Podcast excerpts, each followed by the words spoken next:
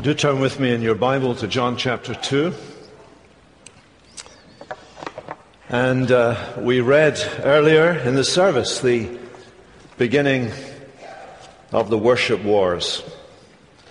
And Jesus sparks them off.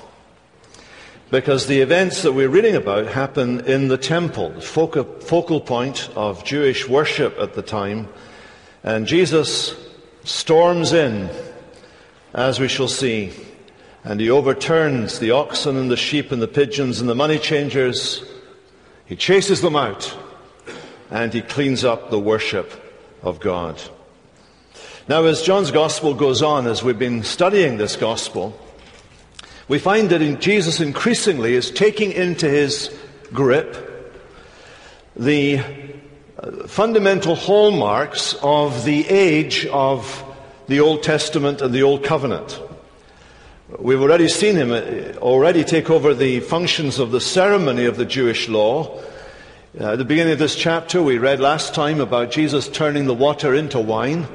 And uh, those jars of water were used for ceremonial purposes.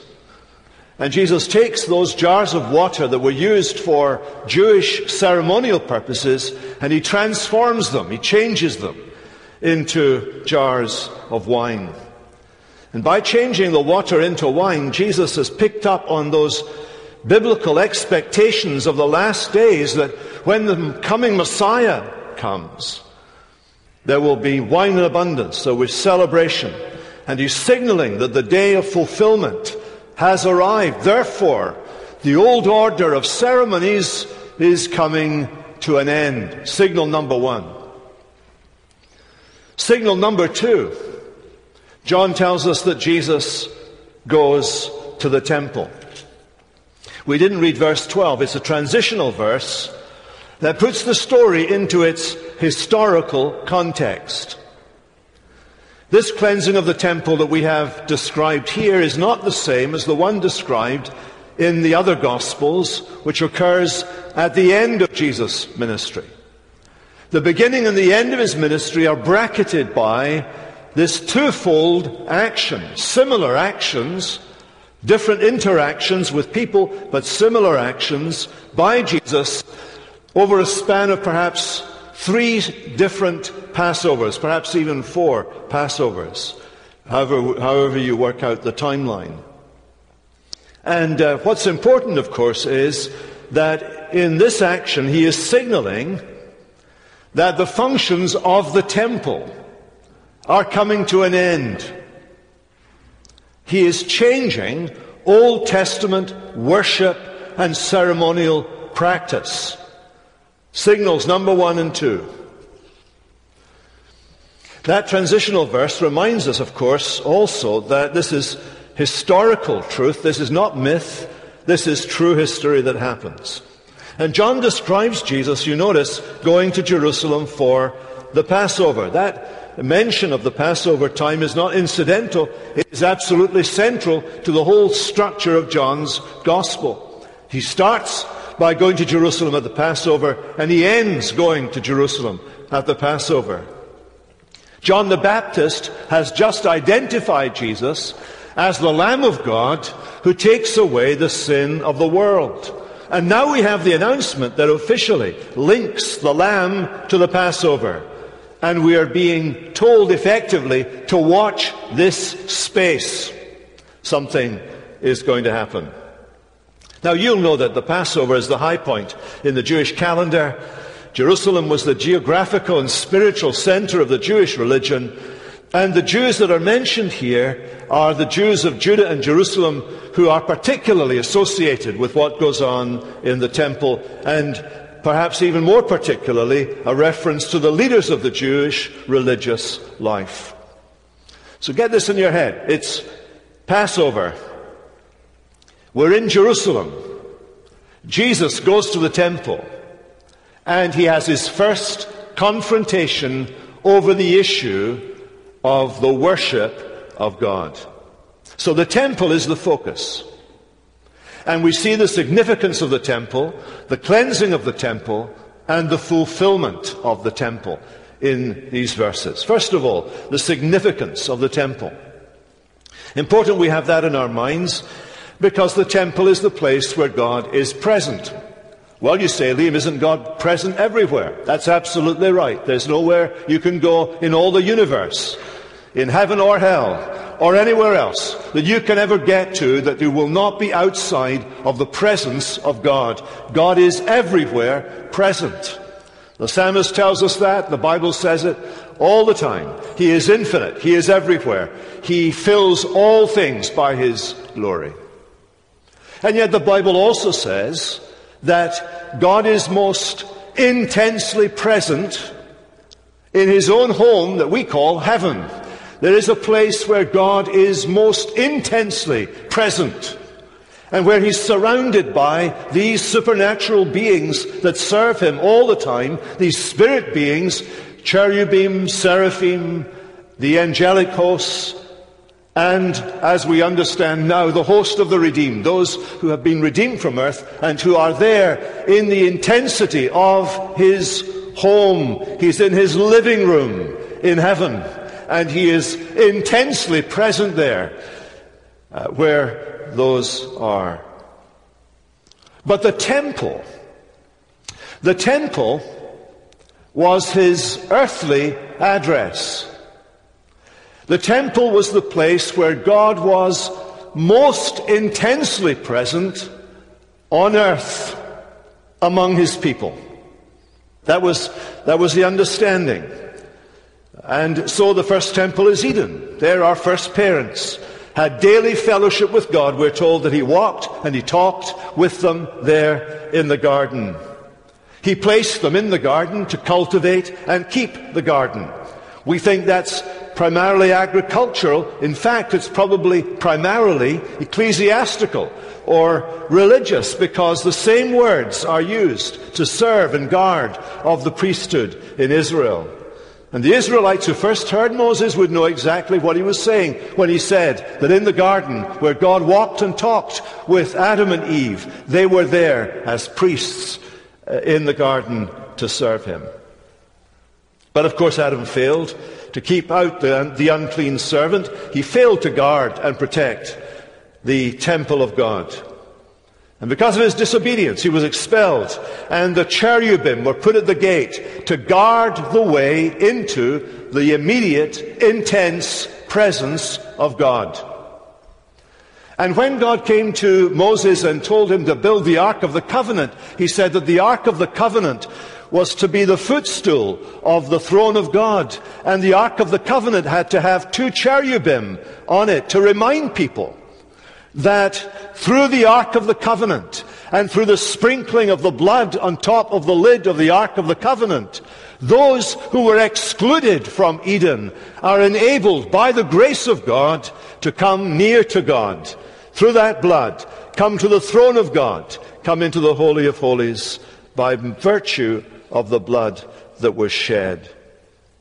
The tabernacle and later the temple were miniature representations of that perfect temple in heaven, where God's presence is particularly intense.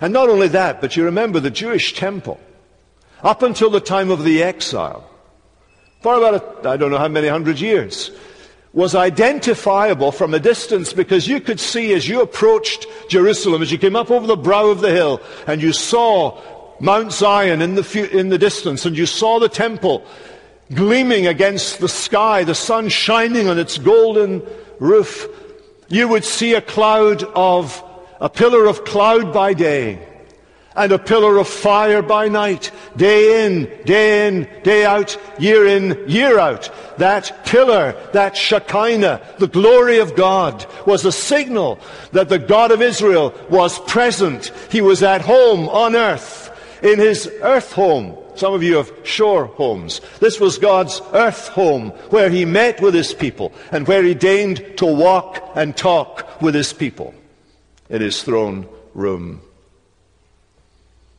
John has picked up all of that language. And in the opening of this gospel, he has said to us, what's happening at Christmas?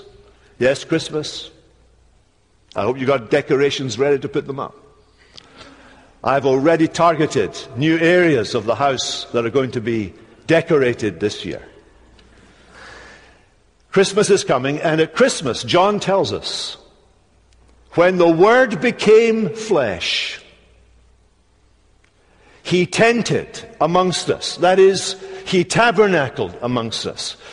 In other words, in Christ, in Christ's flesh, God is so intensely present that it outshines every other instance of the presence of God in Scripture. Because God is in Christ. The Word became flesh. No wonder John can say about Jesus, we saw not the cloud or the fire, but we saw in Jesus the glory of God. We saw the glory of God, full of grace and truth. Indeed, that, that miracle of changing the water into wine, we're told the outcome of that was so that His disciples were able to say that He manifested His glory to them, and they believed in Him. They believed in Him. So for our purposes, in approaching this passage today, we need to remind ourselves of the, of the significance of the temple. It was God's earthly address. It was where God is intensely present. And now God Himself in Christ visits the temple. God is present in a way they hadn't, they hadn't recognized yet. So secondly, let's look at the cleansing of the temple. The text uh, before us focuses on what so- Jesus saw and did and said. What Jesus saw, well, He found the temple and its grounds in a state of absolute chaos.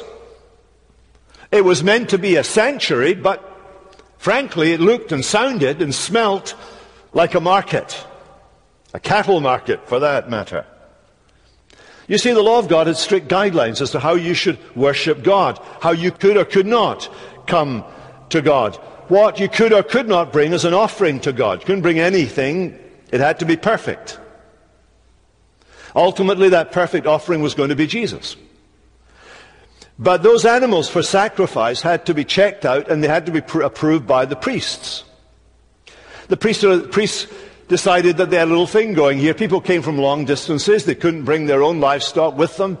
And so they would come to Jerusalem, and just to make it easy for people, they would make available across the Kidron River, on the other side, on the Mount of Olives, away from the temple, they would allow people to come there and buy an animal or a turtle dove or a pigeon if they were poor, uh, that were checked out by the priests. They would be able to buy them there in order to use them at worship. Of course, there was another clause. You could only buy animals for sacrifice using temple currency. All other currencies were defective. Temple currency was pure silver. It had to be pure because it was involved with the temple. So they did a deal for you. You could come with your impure money, you see, and you could get some pure temple money to spend on the animal that you wanted to use for a sacrifice. At a cost, of course. But I want you to notice that John isn't so much concerned with any shenanigans that might have been going on in the, the sale of this, these animals and in the money-changing business. That isn't so much what Jesus is concerned about. What He's concerned about is this. As a matter of convenience, that buying and selling operation that took place on the Mount of Olives had been moved over the Kidron, up the hill, into the temple precincts itself, into the court of the Gentiles, where everybody could mix together, and where a Gentile who was seeking God could come to find out more about God and worship God. In other words, the the The marketplace had been taken from outside the city walls, brought into the sanctuary of God. And so if you came to worship God, what would you be doing? You'd be stumbling over all these animals. You'd be hearing people changing money. You'd hear the noise of bartering. You'd, you'd, you'd smell the smell of all those animals herded together. You would be hearing the noise of those animals, making animal sounds and so on. Rather than being a place to come as a sanctuary to worship God, it had become a marketplace. That's what Jesus saw. They were making a convenience of sacred space. They were making it hard for people to focus on the worship of God. with the excuse that they were doing this so that they had more money to beautify the sanctuary and administer the affairs of the temple. They found a disaster. That's what Jesus saw. Chaos. Chaos in the worship of God. Imagine Jesus did a little tour of North American churches on a Sunday morning. I think he'd find chaos in the worship of God. If half the people whose books I read do what they say they've done in the, in the books, they reinvent church every Sunday morning. They just keep on reinventing church every Sunday morning, according to their own judgment, according to their own decision. So, secondly, what did Jesus do? What he did? He comes in and he makes a whip of cords. Don't think he's being cruel to the animals here. He merely uses this, I think, to shepherd them out. He is being rather more aggressive when he overturns the table of the money changers and sends them flying with a fee- uh, flea in their ear. The temple. He assaults the dignity of the temple. Later in the temple, he will find someone who betrays him. And he'll meet those who want to kill him. And when he teaches in the temple, later on, he will challenge the religious establishment. And in chapter seven of John's Gospel, he will actually declare that he himself is the foundation of a new temple. But in the context of this chapter, do you notice this? Having set aside the Jewish purification ritual at Cana of Galilee, he now disrupts a public festival of the Jews. By acting, he acts to drive out the sheep and cattle using the whip. He orders that the bird, bird cages should be removed. And he fulfills the prophecy of Zechariah the prophet, who said that on that final day there will be no longer merchants in the house of the Lord Almighty. He fulfills the word of Malachi about the last days, that the Lord will suddenly appear in his temple, so that people once again would offer acceptable sacrifice. He is declaring that he is initiating the day of the Lord and that the old order is coming to an end. Temple worship is going to come to an end. The ritual is going to come to an end. Notice thirdly what Jesus said. The first order is directed to those selling the doves. Take these things away. The second is addressed to everybody within earshot. Stop making, stop turning my Father's house into a house of trade, a market. And as his disciples see this, later on his followers remember the, the language of Psalm sixty-nine about the righteous sufferer. There it spoke about the sufferer's zeal for the house of God. The psalmist talks about one who had borne reproach for God's sake and become a stranger to his brothers and an alien. I think that's probably picking up the reference to his mother and his brothers and his disciples back in verse twelve. The psalmist talks about that. Jesus has become a stranger to his brothers. He has become an alien in his own land. People understood that psalm to mean this. That if it's a king talking, then he is concerned for the upkeep and protection of the temple. If it's a prophet who is speaking, then he is jealous for proper conduct within the temple area. And if it's somebody who's living after the Babylonian exile and the, the destruction of the temple, then He, that zeal of this man is focused on the rebuilding of the temple. I think all three are involved here. The house of God is an alternative expression for the temple. And so Jesus, we're told, is consumed by zeal for the temple of God. He is zealous for the worship of God. He wants the worship of God to be protected. He wants the worship of God to be purified. He wants the worship of God to find its final expression in a temple that is made without hands A temple that is not an earthly sanctuary, but actually is a heavenly sanctuary. And so we're told that Jesus is driven by zeal for the house of God. Now, the Bible does warn us, doesn't it, about zeal without knowledge. But it also teaches us that appropriate zeal is a proper aspect of piety, of godliness. In the Hebrew Scriptures, we read of a man called Phineas, who was promised a covenant of a lasting priesthood. Why? Because he was zealous for the honor of God. In the New Testament, Simon the Zealot is one of Jesus' disciples because of his zeal for God. The Apostle Paul says to believers, all of us, he says, never be lacking in zeal. Not only so, but God himself is shown to be zealous for his holy name. In Isaiah chapter fifty-nine, he put on righteousness as a breastplate and a helmet of salvation on his head. He put garments of vengeance for clothing and wrapped himself with zeal, with zeal as a cloak. Jesus' zeal for the name and the glory of his heavenly Father would eventually consume him in death. The psalmist talks about this. The psalmist describes a figure who is passionately concerned for God's people. And yet at the same time, people mock him and humiliate him. The psalmist cries out for help and deliverance and looks forward in hope to the day when God will save him and save Zion, and those who love his name shall dwell in it.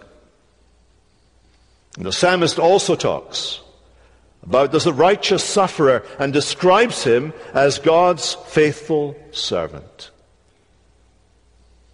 And the early Christians saw this connection, you see. They recognized in Jesus his zeal for the house of God. They connected it to Psalm sixty-nine. They noticed the connection from Psalm sixty-nine to Isaiah fifty, fifty-two, fifty-three, the servant. And they understood that Jesus was both of these. He was the righteous sufferer and he was the righteous servant. And that in both capacities he has a passion for the glory of God. He has a passionate desire to remove all obstacles to the proper worship of God by the people of God.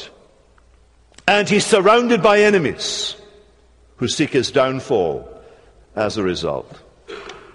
Now I wonder whether today you and I are passionate about the purity of the church, and in particular about its public worship. You know, the time of the Reformation was all about, a large part of it was about reforming the worship of God. Why? Because somewhere between Jesus going and the Reformation, somewhere in there, there had been a subtle hundreds of years shift of emphasis away from the simplicity of Christian worship to a much more complex, theatrical, grandiose form of worship modeled on the Old Testament temple rather than on the synagogue as you find in the New Testament. Because New Testament believers have a temple. They don't need to go back to the Old Testament temple because our temple is in heaven. We come to Jesus, who is where? He is in heaven.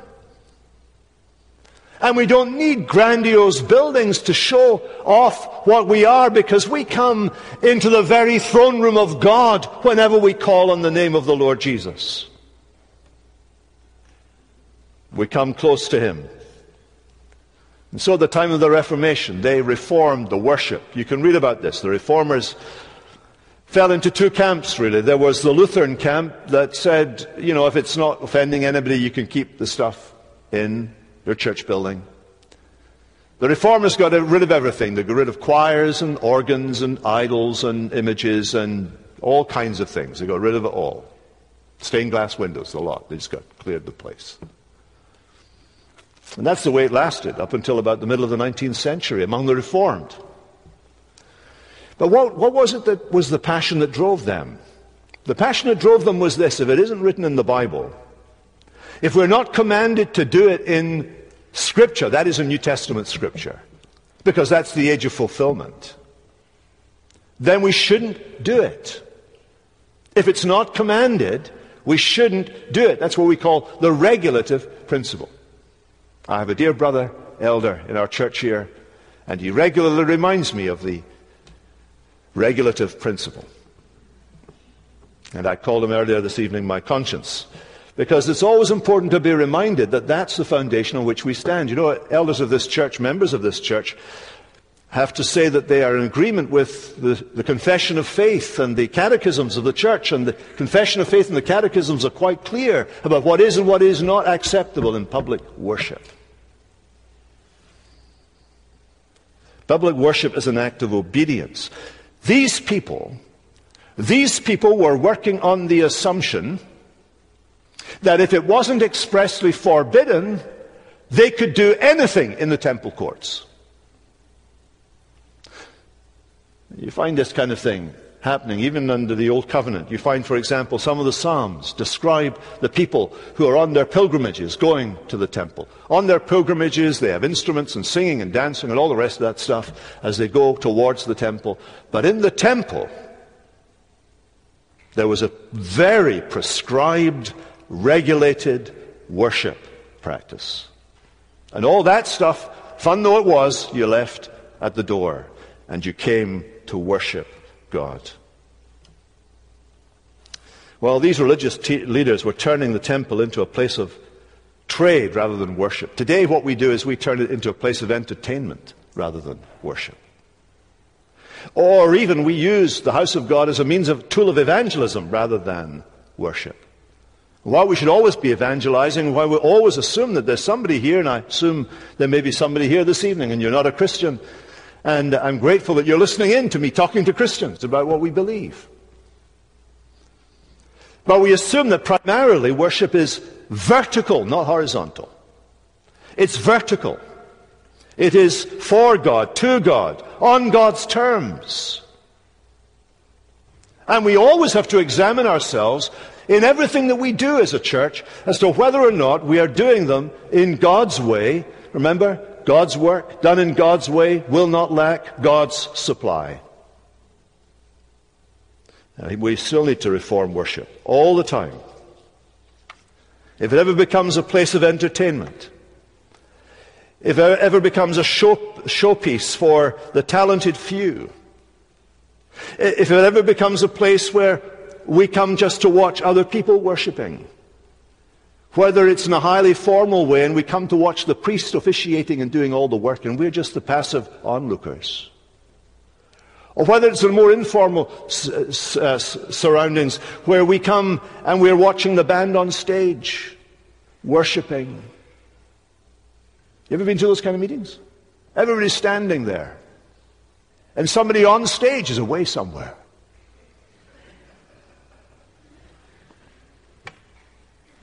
You think, what are they on? What did they have before they came out to this meeting?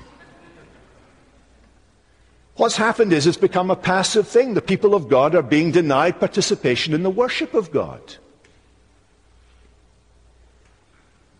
I went to a church once. We went to a church once. And they had just hired, before we came, somebody to lead the worship. And what he did was he brought his little keyboard onto the platform, right in the middle of this, the sanctuary. He had it wired up to the sound. I tell you, I can take loud music. I can go to dances and I can go to places where the music's loud. So this is not somebody who's a fusty old man telling you this, okay?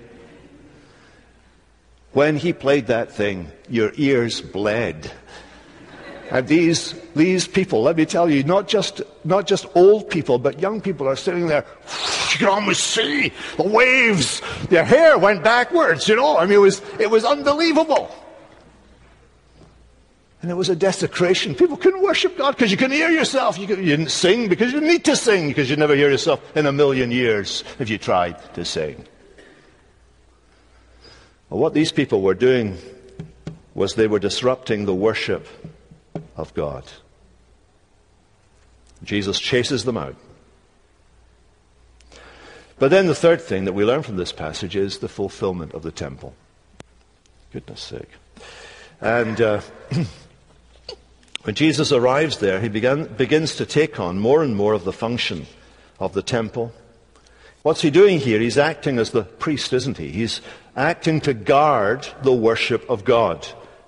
He's doing actually what Adam failed to do in, the, in Eden. What Adam failed to do in Eden was get rid of extraneous elements, that is the serpent. He didn't get rid of him. He allowed him in. His job was to protect the garden and keep out those extraneous influences, but he didn't do that. He let him in, and that led to his disobedience. And so they get into this question. They say to him, the Jews say to him, "What sign do you show us for doing these things?" And Jesus says to them, "Destroy this temple, and in three days I'll raise it up." I think he's saying two things to them. You're destroying the temple, you know that. Saying to these religious leaders, by letting this kind of stuff happen, you're destroying the temple of God. You're destroying it. And not only are you destroying this physical temple, and it would come to a bitter end in A D seventy. Not only that, but you're going to destroy the temple of God. You see how the apostle explains that to us? When he was raised from the dead, his disciples remembered that he had said this, and they believed. They were going to destroy Jesus, who is God's final temple. We now worship where? In a building? No, in Christ. We come to God now through a, an, a priest who helps you worship? No, no, we come straight to God through Jesus Christ. He is the only mediator we have. He is the only priest we function under, as it were, high priest that we function under. He is the one name in heaven and earth that gets us into the presence of God. He is the final temple. His resurrection is God's signal to Israel, to the nations, that Jesus is now the locus and the focus of the church's worship. He is the site of God's presence with his people. God can be no more intensely present anywhere than in Christ Jesus. All the fullness of the Godhead dwells in him in bodily form. And when we come to worship, we gather to him. When we're born again, we're united to him. And by the Spirit of God, as we are connected to him, guess what? This temple is growing. It's growing as more and more people, living people, born again by the Spirit of God, are built into a holy temple in the Lord. In what way is Jesus the temple? He is the temple because he is the epitome of God's presence with us. What the Holy Spirit does for us is it opens us our eyes to see and our ears to hear Jesus. And when we gather to him, we gather to him as those who are connected to him by faith. And it's in the context of the gathering of God's people, the assembly of his people, that we, we then praise him, we then serve him. But above all, it's in that context that, that we are served by him. We are served with his word that cleanses you, that renews you, that fills you with hope, that, that rebukes you, that heals you, that washes you. He serves us. Above all, with salvation. When you take the bread and wine, he's signaling that he is serving you with salvation. And we are receivers of that salvation. Let's pray together. Father, thank you for this great picture of our Lord Jesus, who comes to make this mega change in the history of your redeeming purposes, moving from the temple to the temple, so that now today we come to you through him. Even as I pray, this prayer is being heard in your presence. The angels and the archangels are gathered round there listening.